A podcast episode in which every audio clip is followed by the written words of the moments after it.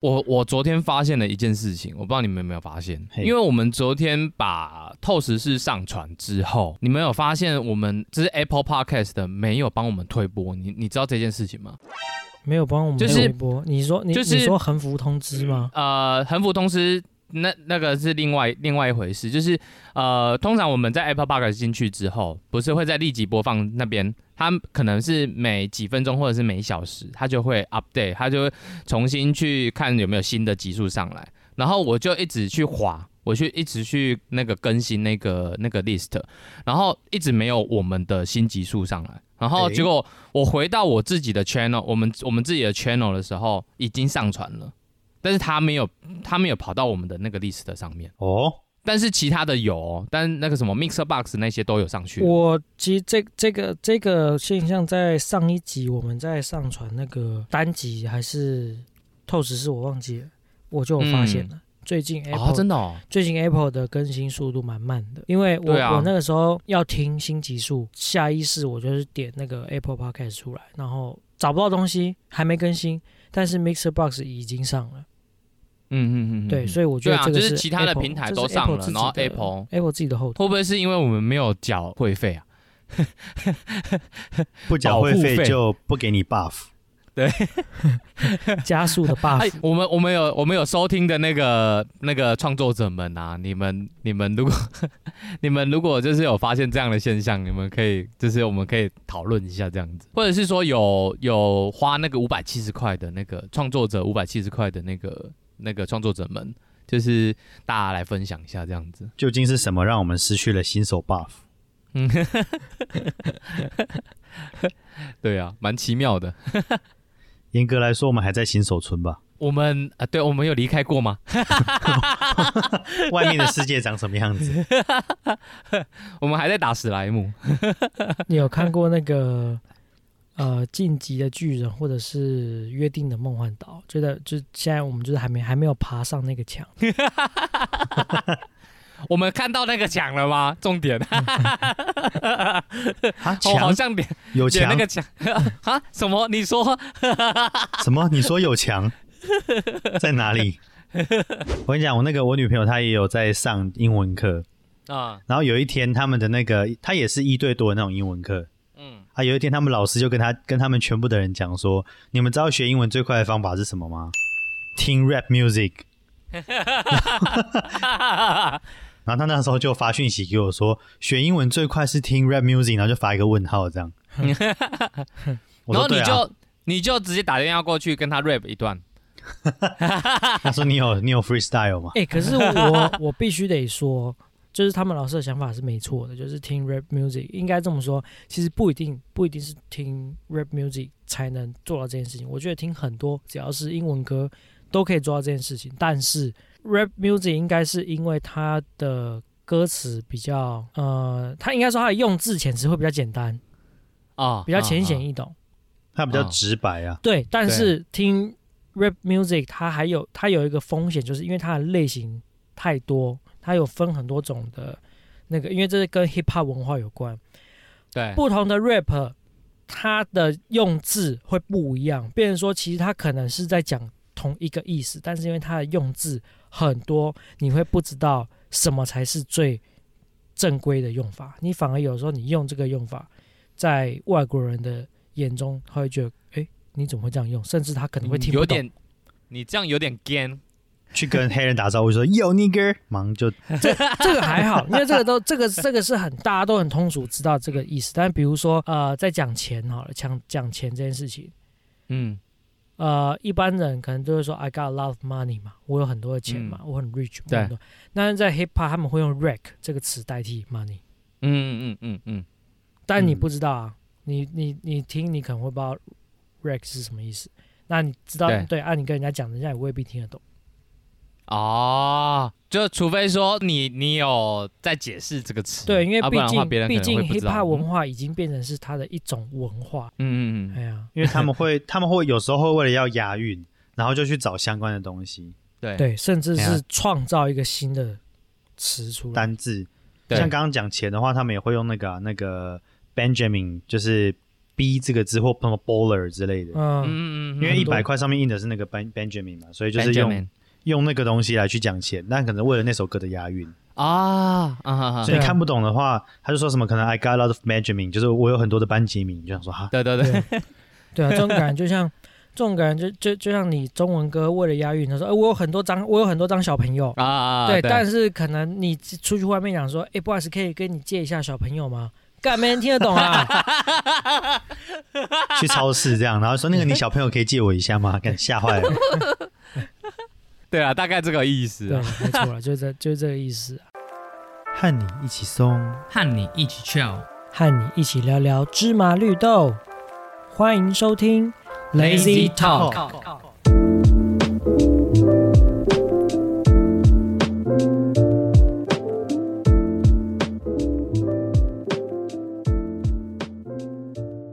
欢迎来到 Lazy Talk 懒透，我是 Open。我是凯尔，我在的，那我们今天啊，我们今天好像没有什么可以感谢季的，没有啊，那就直接切入主题吧。对嗯，直接进入。主要是因为最近疫情的关系，基本上对了，还是疫情啊。干，我觉得我们因为疫情怎么样，我们这几个字已经讲了么三四集、四五集了。哎，干这个超烦的，哎，就是我你还记得我们去年的时候疫疫情那个时候刚出来的时候，我们就会一直调侃说，很多公司啊，就是有 delay 或者什么的话，哦，全部他们的那个回答都是因为疫情的关系，对他们的那个理由都是同一个，对，因 因为疫疫情关系。系。干，我就不知道疫情，因为疫情跟你们他妈作业效率降低到底有什么狗屁关系？对，那个时候也没有到像这样子完全啊爆发这因为去年那个时候也没有实施什么呃，有啦，有一些公司，但没有现在这么多。有一些公司 A、B 班呐、但没有现在这么多公司都 A、B 班。所以那个时候，对呃，比如说申请什么什么事、什么东西，或者是跟跟厂商要什么什么资料，然后他一直没给，然后就说啊，因为疫情的关系怎么样干这种屁话。我说真的，当时候我是蛮嗤之以鼻的。对，或者是那种虾皮呀、你要买东西的时候，卖家说啊，因为疫情关系什么，我们就觉得干那个都干红。对啊，干。对啊，然后好了啊，我们现在也是因为疫情的关系，哎，我们现在真的是疫情的关系。哦，因为我我来跟大家稍微讲述一下为什么我会讲疫情，因为疫情的，我不是要推卸责任，但是呢，呃，应该这么说，我们做 podcast 其实有蛮大一部分的创作的灵感来源是是来自于一些你平常生活上会嗯，遇到或者是看到的一些人事物。对，那没错，对那这些资讯的来源跟收集，其实不外乎就是建立在你平常可能上班的时候，呃，会遇到的一些情况，或者是你上下班通勤的时候，哦、在路上或者看到是休闲的时候，对，，或者是休闲，你在看什么东西，你发现到一些，哎，最近有社会上有一些很有趣的现象等等之类的。对，对那因为现在疫情的关系，变成说，哎，你可能上班，你比较少去接触到外人，你可能都是跟同事接触，甚至你直接在家里。对，那或者是说，你本来需要通勤上班的，哦，你可能一周原本是一周五天，你现在变成一周两天，一甚至一周三天。对，没哦错，没错。那呃，一些社会上有趣的一些现象，其实现在基本上社会已经变得不是这么有趣了。哦对 现在大家都聊聊说在家都在干嘛？不过艾德，我我跟你说，我我最近也有发现说，像我们透视室最近，因为我们那个时候透视室刚开始在呃运营的时候，呃还没有疫情，但是疫情之后，我们在透视室，我们在搜搜寻那些新闻的时候。真的是很恐怖，就是九成以上几乎都是疫情的新闻。其实我们也不太想要讲到跟疫情相关。对啊啊，应该是说大家都在讲了，然后我们又在讲的话，其实应该听也都听腻了。对我觉得大家耳耳朵都会疲乏啦。对啊，那其实我刚刚讲了上述那几个，我们平常在收集灵感来源的那几个方案，也因为疫情的关系，变成说呃接触到外界的机会大大降低了。然后呃，你去观察一些社会，就是现在目前外面环生活环境的一些变化等等，其实基本上也因为疫情的关系，要么大家都不太出门，或者是说，或者是说，其实大家开口闭口都是在讨论疫情，那变成说发挥有限呐、对啊，对啊，对了，那所以变所以还是要成说我回归一下这周的主题。我们还是因为疫情的关系，哎、你疫情期间在干嘛？没有啦，应该这样子好了，应该应该这么说啦，因为疫情的关系，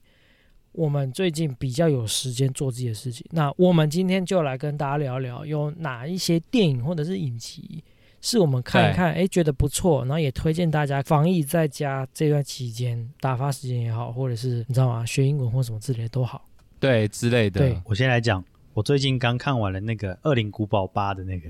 啊，不是电影，游戏对，是游戏。就你在那个 YouTube 上面打《恶灵古堡八》，就应该会出现一个那个什么完整的是，就是那种电影运镜无准星的那一种。嗯嗯嗯嗯嗯嗯。对对对对对对对，他把游戏玩的很像电影。现在很多好几从从好几年前开始，有很多的 You 有呃 YouTube 频道，就是会针对一些大作游戏大作去做这样子的制作，就是它也是一样，呃，游玩整个游戏过程，但是它的操作也好，它的视角，它的呃剪辑方式，其实都是仿照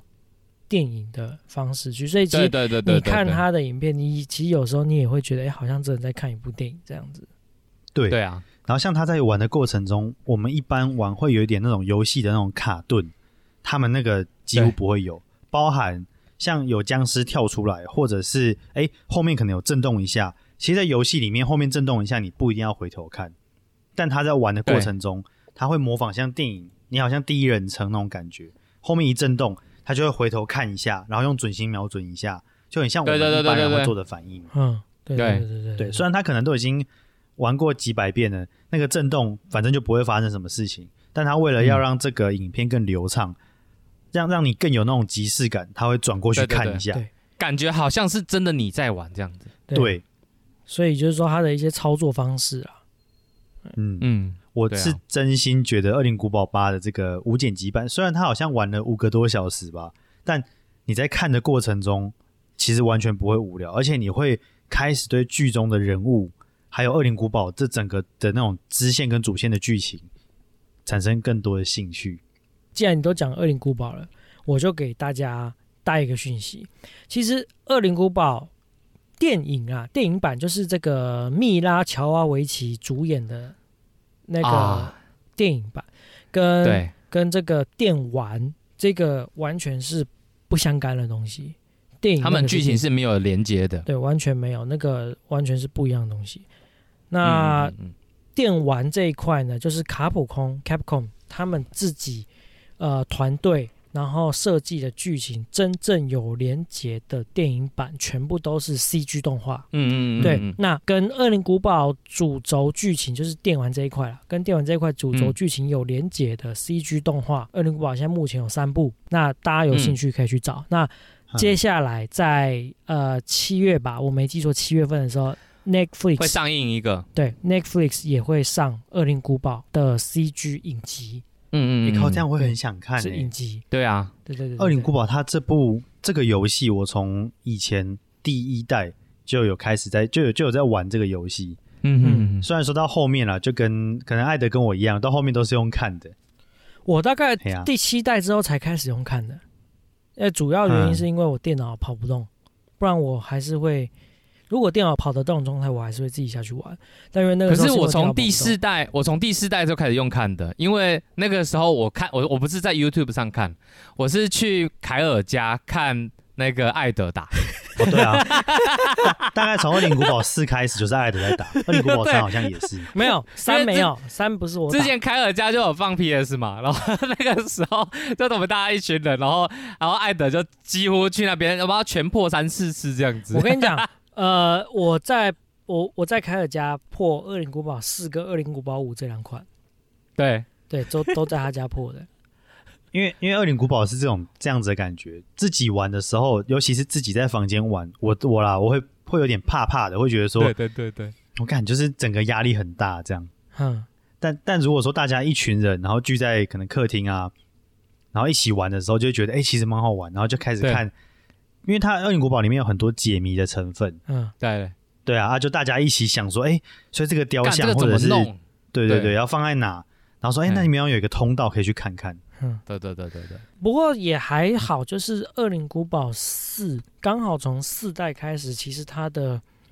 呃游戏的走向就变得比较偏动作射击，它恐怖的成分变得很变得比较少。应该是说嗯。它比较讲求它整个故事要有科学根据性，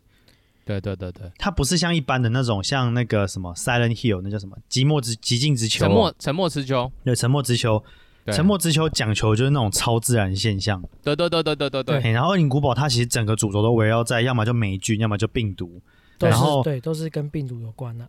对，然后嗯。里面的怪物都可以用枪打死，对，也就是说它比较主轴在哦，这只是人的一个突变，对对对对对。比较科学的那种那种感觉了。因为《恶灵古堡》一到三代，呃，它的恐怖的元素比较多，就是比如说突然跳出来吓人，或者是 jump scare 这样，对，因为因为有一部分的原因是因为它的呃，当时候制作的技术变成说镜头是固定的，嗯，嗯，镜头不能动固定视角，对，固定视角，那你的人只能在就是走来走去，你的视角会看不到，所以有很多的死角，你会不知道画面等下跳过去会发生什么事情，你不知道。当时候的恐怖感，其实我觉得有有有某部分是来自于这个原因。因为嗯当时候游戏的制作技术，变成说那个镜头是固定的，你完全你没有办法去预料，我过了这一张图之后，下一张图它的视角是怎么样，然后会对，出现然后你会有会突然遇到什么？可能一进去嘛，整个屋子都僵尸这对样。对对你没有办法预料。但是从《恶灵古堡四》之后，它就变成是第三人称视角，就是镜头一直跟着你控制的人，所以你你想往哪看就往哪看。所以从四代开始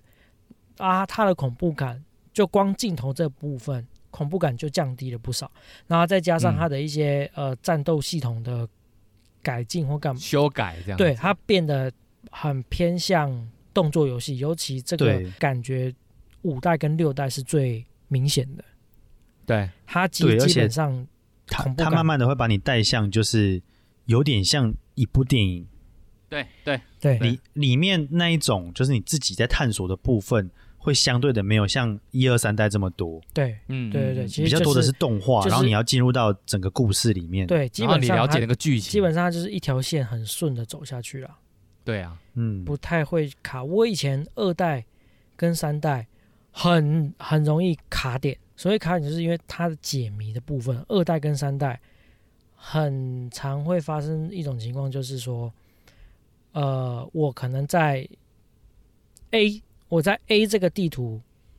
我现在暂时有一个门打不开，然后我可能玩玩到 B，玩到 C，玩到 D，玩到 E，甚至玩到 F 地图的时候，我才拿到这个钥匙，要回头开然后你再 A 这个门。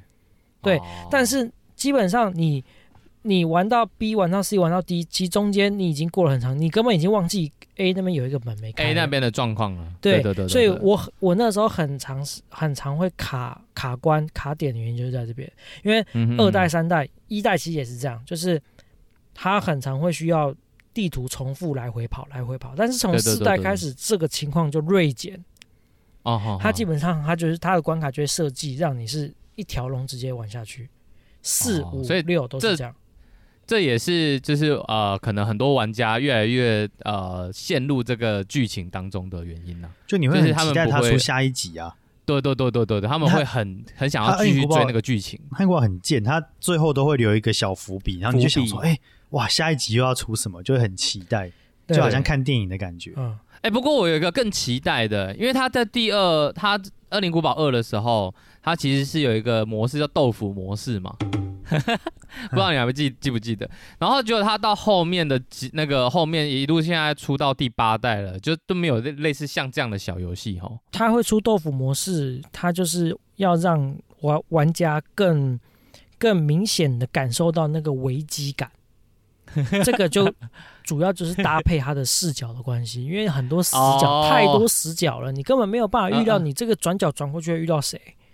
呃呃呃，对，呃但是你后面因为游戏制作的技术进步，那个嗯视角是跟着你人物在跑的，所以基本上你除就除了是你的正背正背后，不然你基基本上没什么死角。对啊，那你你要不要解释一下什么是豆腐模式？豆腐模式就是呃，你的控制的人物变成一块白色的，长得像百叶豆腐的东西，哎，很巨大，对就是一块长方形的豆腐这样。然后对它被僵尸咬，越咬它就会越红，它就变红色，变麻婆红色的豆腐，对，对，就变麻婆豆腐。变红泰油豆腐，红油豆腐，红油抄手，这个这个模式的特点就是这一块豆腐呢，从头到尾都只有小刀这个武器，他没有拿任何的枪支，他不能拿枪，他没有枪支，所以他遇到僵尸基本上就是要逃跑，对他没有办法跟僵尸肉搏的。对。对，所以这个这一个模式就是要让玩家更更强烈的去体验那个遇到僵尸的一些惊悚跟刺激，对，还有绝望，对。对对，豆腐模式主要强调是这个点，没错没错，就等于有些说让你人不会说这个游戏过完关了，然后就就结束了，让你可以一玩再玩，去挑战你的极限。没错，对，没错，因为没错没错，呃，《恶灵古堡二》开始，《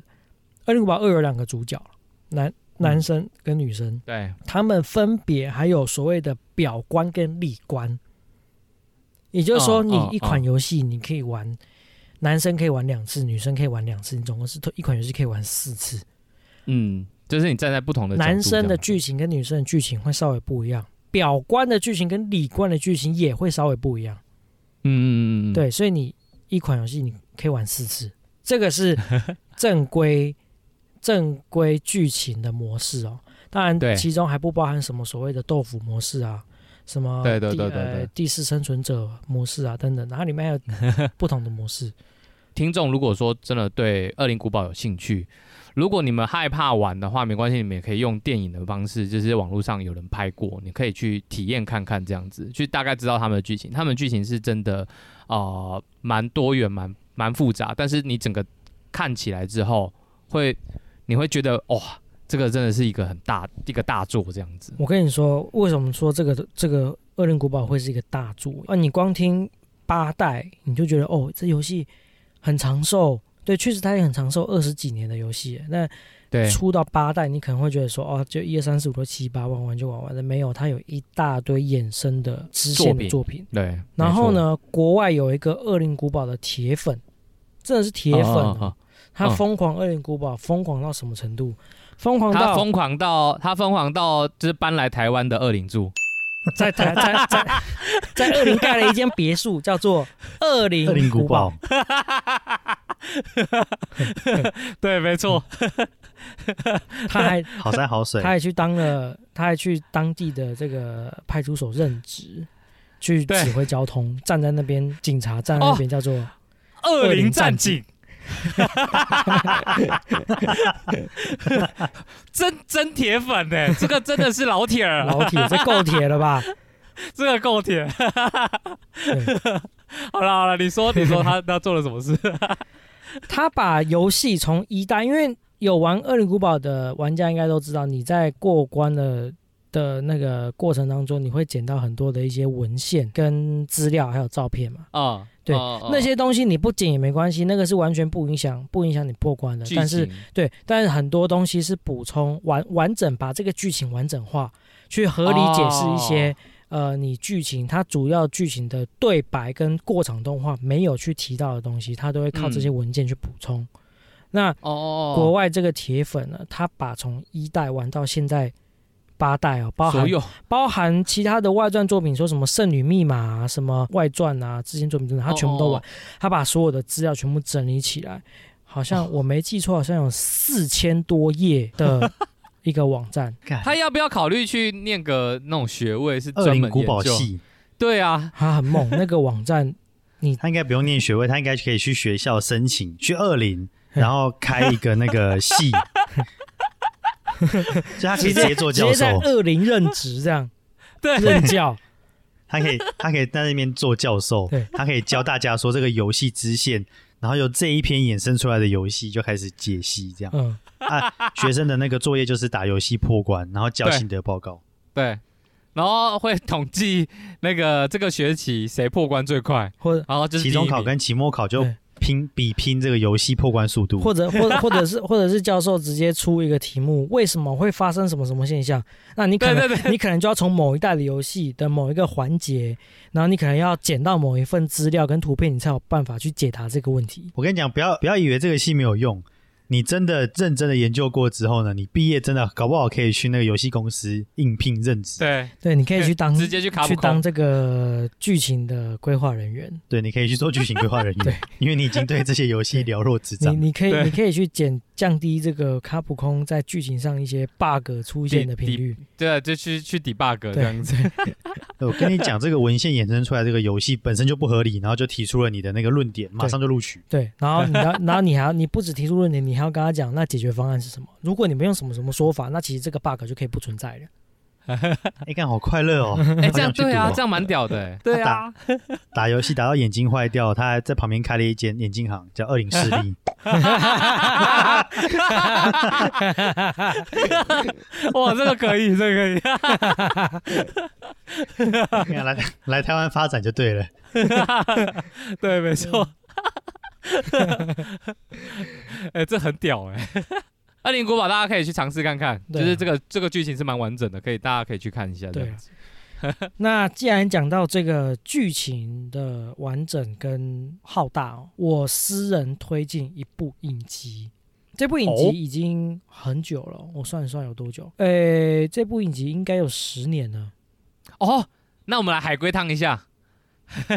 影集耶这一部十年，这一部影集，不，你说的 Friends 是 Happy Tree Friends，Happy Tree Friends，跟学费不一样吧？Happy Tree Friend 和 Friends 是完全不、哦，不同。风格我我。我我我以为它是简称。哒哒哒哒哒哒。它是它是一个呃那个现代的影集吗？不是，哦，不是，好，十年的影集是他现在还有在继续拍吗？不是，没有了，他已经完结，啊它现在它已经完结了啦。呃，它里面会出现龙，没有，我知道你想讲哪一个，但没有。飞龙在天吗？那个完结了啦，那个十年前确实是十蛮年了吧？哭哦！我跟你讲，那时候他们那个刺青技术是真的蛮屌，他直接爆那个铁炉，就直接刺好青了，我真的觉得超屌。我一度那时候有认为说，哎、刺青是不是就会拿就是热的东西烙上去烫在身上这样？其实也是可以。那个叫烙印，那不叫刺青。呃，它是一个呃中古中古世纪的作品，就像是那种魔戒那种。呃，算算吧，算吗？算吧。斯巴达克斯哦，对哦，对，哇，中了 没！错。对吧？因为因为这这个有名电影不多啊，我本来想说要猜《冰与火之歌》，但是对，艾德刚刚讲的有点有点不太确定，我想说他刚刚已经打枪我，我觉得冰与火之歌》跟斯巴斯巴达克斯是呃网络上通用的翻译啦，台湾翻译叫《浴血战士》。哦哦，对，翻译不同，不同不同哦。台湾的翻译叫《嗯御险战士》，那一般比如说大陆的网站或者是呃一般网络上通用的翻译是斯巴达克斯，就是主角从英文的名字啊直译的啦。对，就是主角的名称是 Spartacus，不是 Starbucks 哦，是 Spartacus 呃，啊。嘿不哎、那个时候看的时候，几乎是呃每一，他好像是每一周更新嘛，每一周更新的时候，那个我就会跟艾德说，哎、你看了吗？看了吗？看了吗？呃，因为因为斯巴达克斯是在《冰与火之歌》之前的影集吧，我没记错。对，没错，当时候斯巴达克斯是号称当时候最最色三星的影集。对，那《冰与火之歌》出来之后，其实斯巴达克斯并没有被比下去哦。应该说嗯。两个是完全不同风格的电影，应该是嗯，应该说不同主题的电影《冰。与火之歌》比较有魔幻的成分在里面，比较有梦幻的成分在里面，因为里面有龙哦，有魔法。有，魔法，对，它是有对。它是有魔梦魔幻 fantasy 的成分在里面，但斯巴达克斯没有。斯巴达克斯其实它是根据一件真实的历史事件去改编的，它是一个纯粹的肌肉碰撞。对，他讲的就是 他讲的就是古罗马时期第三次奴隶战争的事情。对，当时候这个奴隶战争的领头者就叫做斯巴达克斯。嗯嗯对，他是一个角斗士。大家如果有看以前罗素克洛有演部演过一部电影叫做这个《神鬼战士》，啊，嗯，就是在嗯在角斗场面打老虎的那部电影。对，他今晚今晚打老虎。对，今晚打老虎。罗素克洛在那部电影里面的角色就是一名角斗士，那哦。斯巴达克斯就是这样子的一个身份，他也是一个角斗士。角斗士出身的，对，今晚打老虎的身份是一名赌徒，对，在上海。专在然后最喜欢叫人家验牌，没有验牌的是另外一个啦，验牌是另外验牌是一个大军呐，我要验牌，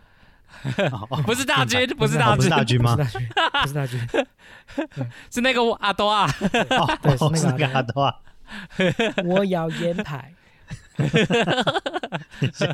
哦，可以回到主题。所以斯巴达克斯也要验牌，斯巴达克斯，我觉得他就是很纯粹。如果你喜欢看打斗片，我跟你讲，我我我直接跟我直接跟不管是跟男性的听众讲，还是女性的听众讲，我跟你讲，这部片对这两个群众都有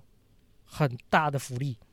对，因为它整部影集有大量的裸露片段。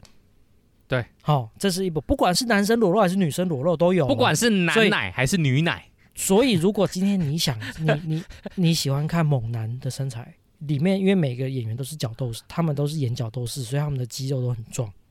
对如果今天女性听众，你的身边的男朋友没有办法给你这样子的视觉上的响应，你就看就拨打一下电话，对啊，他就留我的电话，这样。放在底下资讯栏。把我电话放在资讯栏，可以加我的 line。最最最近小弟是在兼差这个建工的教练啊。没有没有，开玩笑，开玩笑，就是我对，这个影集，男生呐、肌肉都练得很壮，女生的话，我跟你讲，每一个身材都很好，对，没没错，凹凸有致。时我我记得那时候也是艾德推荐我看的，哦，这部片我真的是，我跟你讲必推。这部片我坦白讲，是我看过最好看的一部影集。觉我记得那个时候我觉得你是《冰与火之歌》还没有它好看。我记得你是看到人，然后就跟他讲说，你有看过那个斯巴达克斯吗？没关系，我播给你。对，跟当初在推 BO 的那种感觉一样。就是哎、你有玩过 BO 吗？对，斯巴达克斯，你有看过斯巴达克斯我我觉得这个是必看诶、我觉得这部真的很好看。它跟《冰与火之歌》好看的点都在于说，他们的动作跟剧情都很直接，就是说人物不会说要死不死，然后要杀头不杀头，没有对，该死的时候那个刀就下来了。对，就直接下去就啪，他没在跟你拖泥带水的。而且，两个都有一个很精彩的一个看点，就是，呃，撇撇开身体不讲啊，还有一个很精彩的看点就是，虽然说斯巴达克斯都是打斗戏比较多，但是他也有勾心斗角的部分。啊，他勾心斗角，戏，有时候你是真的会看说，干怎么这么阴险？就是你完全没有料到他有这个想法，而且跑出来结果你完全不知道说，原来这个在好好几集之前就已经铺的梗了。对，对，你会觉得说，哇，你万万没有想到吧？对，真的，真的，你真的会没有想到。所以我觉得这两个影集好看，也有也有一个好看的点，就是他们勾心斗角的部分是真的蛮厉害的，是真的有精心、错。精心去设策划对设计跟规划的。对，没错，对，这个是真的蛮厉害的。斯巴达克斯推荐一下，它总共有四季啊，四季，啊它出了第一季，呃，之后还有一个前传，前传是在第一季出完之后才出的，啊、嗯先出了第一季，之后出了前传，之后出了第二季，出了第三季。那我这边给大家一个小故事啊，因为如果说大家真的有去看的话，可能大家会发现，怎么第一季跟第二季之后男主角不同人了。那主要原因是因为第一季的男主角演完第一季之后，癌症癌症就加剧，后来就死掉了。啊，对嗯他当时候他只是他当时候是一个 model，是一个模特儿。嗯，那因为嗯演了《斯巴达克斯》这部剧，那个时候他爆红，他正要红的时候，就他的癌症变严重了，哦然后当时候已经要筹拍第二季，那他当时候因为身体状况没有办法去负荷，所以剧组就给他多一些时间去调养，所以剧组就先筹拍了前传，嗯，就先筹拍前传。但筹拍完前传的时候，那个男主角还是没有办法去挺过癌症，这个这嗯这，这他还是过世了这样，所以他就过世了。过世之后没办法，剧组就只好选了另外一个男主角去演第二季、第三季这样子。所以大家看的时候会发现，对对对对对，男主角不同人。那主要原因不是因为不是因为一般的那种什么价钱没谈好啊，或者没有，是因为男主角他死掉了。或者是像那个李连杰那样，就是拍一拍觉得这部剧真烂，哦。就是郡郡主已经在城里面等了十年，对，都还没有 二十二十年。还没有等到，对，就就跟某一个人现在在船上还没下船一样。武器，我在大都等你。然后张无忌大概十年都还没有过去，还没有过去，我们都不知道张无忌到底过去了没有。对，没错，但是剧组我觉得很用心啊，就是大家如果有去看的话，在第四季的最后一集有一个小彩蛋，是致敬第一季这个男主角的彩蛋，就是为了纪纪念他啦，因为毕竟嗯是这个人把这部片眼红的，眼红的，对，对。没，错。那大家有兴趣可以去看一下《斯巴达克斯》，台湾翻译叫《浴血战士》，个人强力推荐，啊。哈哈强力推荐。他没有所谓的烂尾，他没有烂尾，他不像他不像另外一部那个有冰叉有龙火之歌哎有龙在飞的那个，那部片真的哎、那个我在近年来我也是期待，就之前一段时间了，它是我最期待的一部影集，就它后面真的那个烂尾，让我有一点点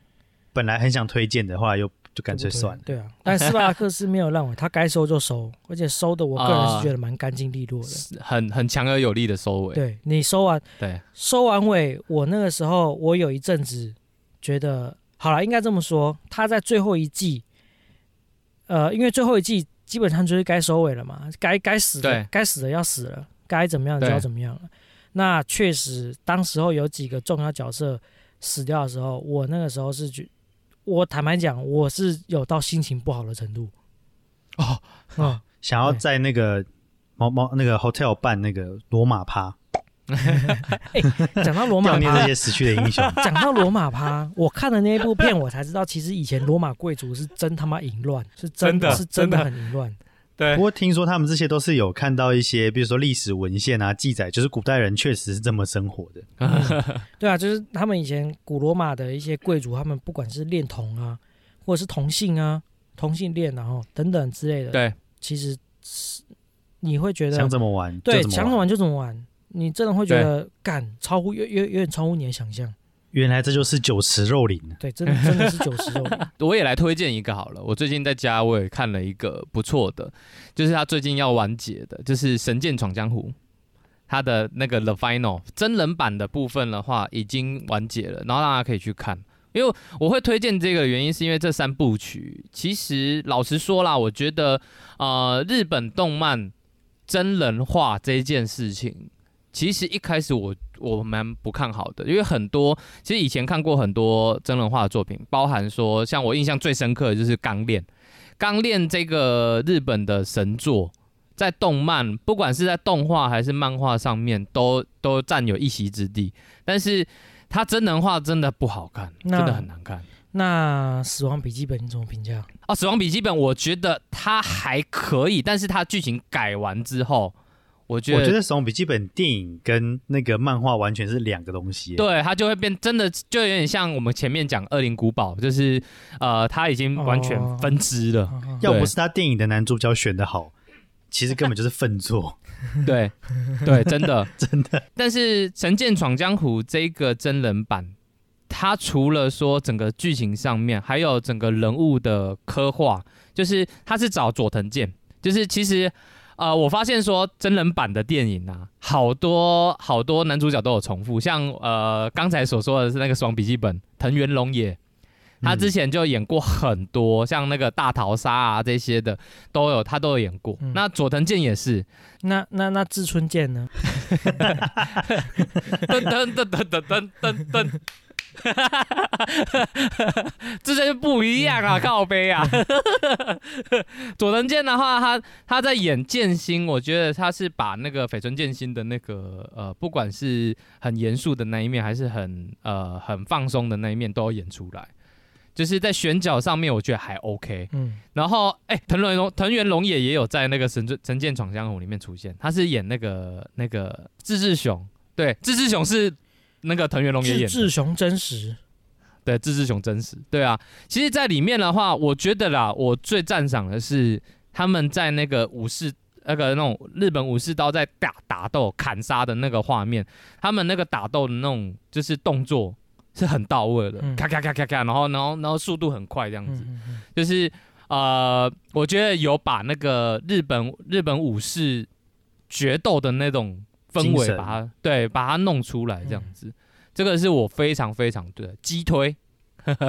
对啊，然后剧情上面的话，它也没有额外做很多的改变，嗯。就是真的是蛮多致敬，但是它致敬又不会很过度的去致敬漫画，你会觉得没看过漫画，直接看这个真人版的影集也会好看吗？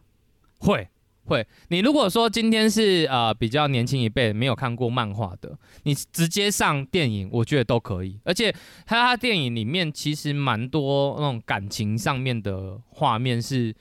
我觉得演员上面的演技是真的厉害。我我入戏进去的话，是真的在那个当下那个 moment 我会哭的。《神剑闯江湖》这个这一个动，不管是漫画还是真人版上面的话，我都很推荐的，在剧情上面。嗯，对嗯所以其实现在越来越多，呃，我觉得我觉得日本的日本的那种电影或者是影剧的那个也慢慢开始起来了。从前一阵子韩国，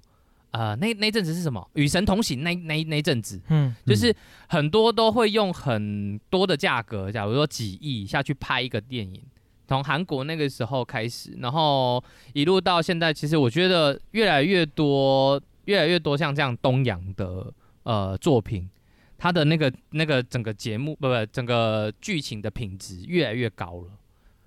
对啊，其实包含我觉得我包含我们台湾也有在进步了，但是就是看得出来，就是整个整个东洋上面的片啊，呃，整个 quality 越来越好这样子。像我自己是最近都在看，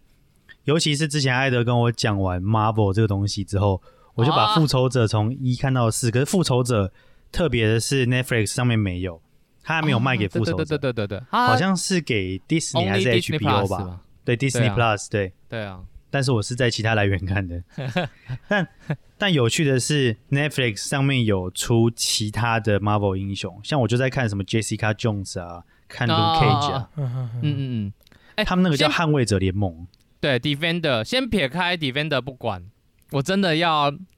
跟听众讲一个真的很厉害的，艾德，艾德他因为他之前有收集癖，他是一个 collector，然后他把所有的那个复仇者联盟相关的电影，所有的电影全部就是收集起来了。因为从之前有一次开始，呃，我记得是前年吧，他开始就是 Avenger 那个时候就开始会有一个就是呃那个叫什么精选集，他就是一次把啊二十几部片，然后压成压成一个呃 DVD 这样子，然后把那种精选集这样子，然后也可以收藏。但是爱德不一样，它是一集一集，呃，不管是从哪个来源好，它反正它就是它就是一集一集把它收藏完之后呢，因为字幕这些的东西不一样哦，它就是呃，你今天如果说你今天去网网络上载到的相关的字幕，它有可能会有不同国家的翻译。假如说呃。那个 Doctor Strange 就是那个什么奇异博士，有可能就会写说史传奇博士嗯之类的，嗯它就会因为翻译的不不同，或者是说呃那个那个哪一些事件的名称，它就会有不同的翻译。嗯，艾德他今天对艾德他今天他就把这些全部哦字幕全部都那个那个重新的更正过一次，他是总监呐、因为我应该好了，应该这么说，我对于这方面我有所谓的强迫症，讲好听是完美主义，你讲对白是强迫症。就是说，因为你不同的字幕有因为不同的字幕组的翻译的关系，变成说它里面有一些用字会不一样。即便今天是台湾的官方释出的字幕也是一样哦，因为其实你不同的电影，哦即便都是 Marvel 的电影，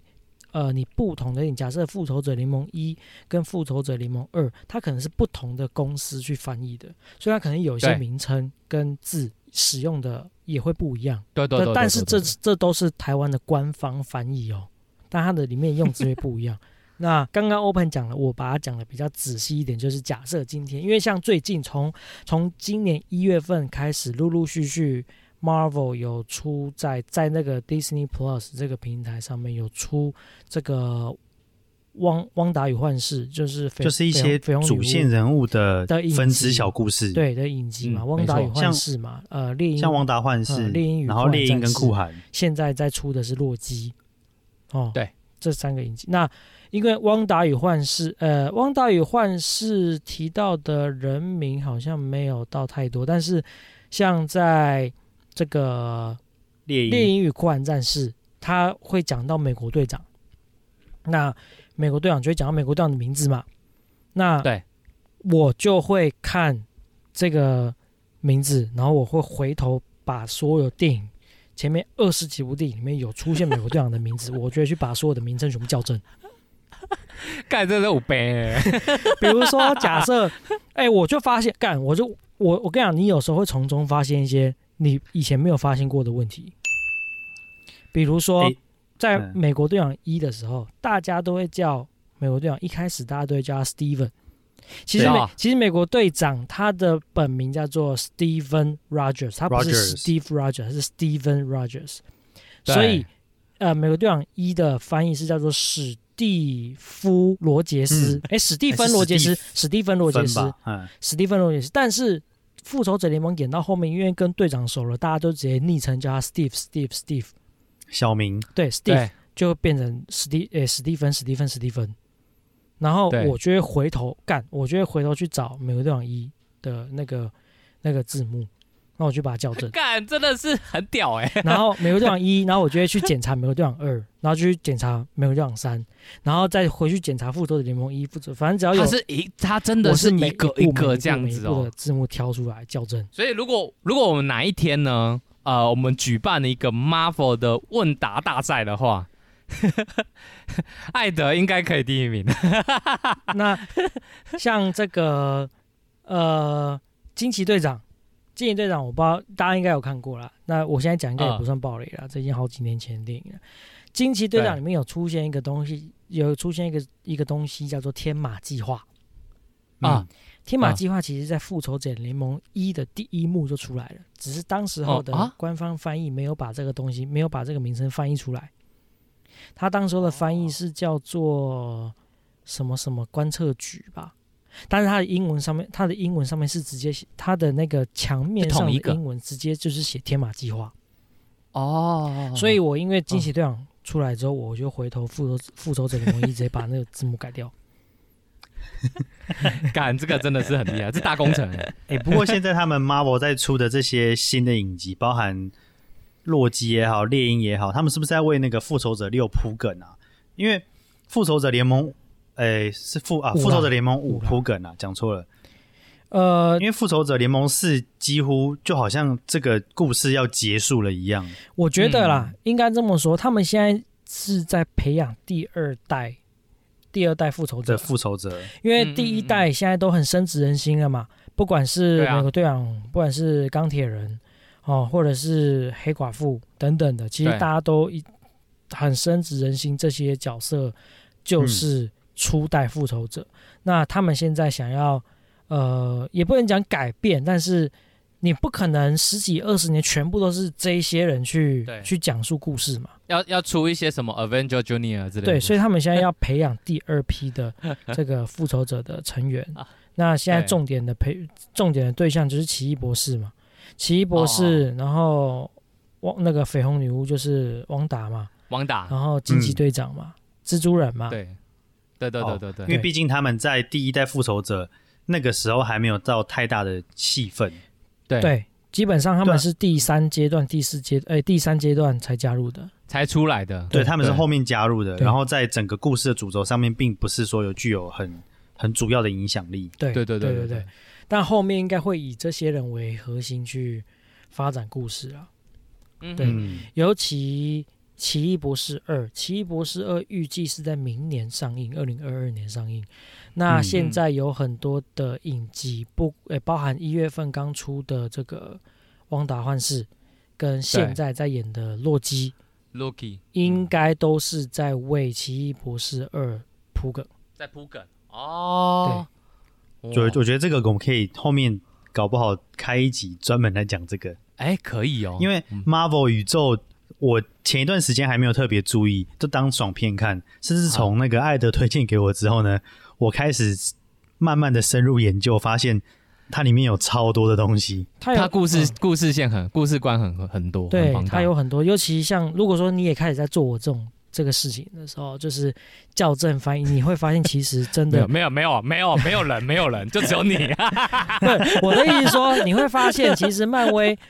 很多东西就是它会在好好久之前就会突然一个画面闪过去，然后可能中间隔了十呃十部二十部作品之后，才又把这个东西又拿出来用，我跟你说，这个就真的叫做彩蛋，因为以前有一阵子，就是它这个呃所谓的片尾画面开始兴起的时候，一大堆人都说片尾画面叫做彩蛋，其实不是，这这是两回事。对，其实彩蛋真的是埋在剧情里面。对然后你们去那个电影院看完，到最后字幕跑呃那个什么那个工作人员跑完嗯的那个叫做片尾画面，那个不叫彩蛋。对？感觉我们在这边可以先做一个小收尾，对啊就把它先收掉。好，如果如果听众那个对 Marvel 这个有兴趣的话，我们那个你们在底下留言，我们开一集来聊这个。如果疫情期间呢，在家里面无聊的话呢，像《恶灵古堡》啊，《神剑闯江湖》，又或者是《斯巴达克斯：冰与火之歌》，甚至 Marvel，都可以让你值得花时间投入下去研究，会像精神时光屋一样。对啊，所以这一段时间大家就可以来去细细品尝这些作品了。对啊，真的 斯巴达克斯是真心推荐，好吧？它已经完结了，所以如果不喜欢有追剧这种，就是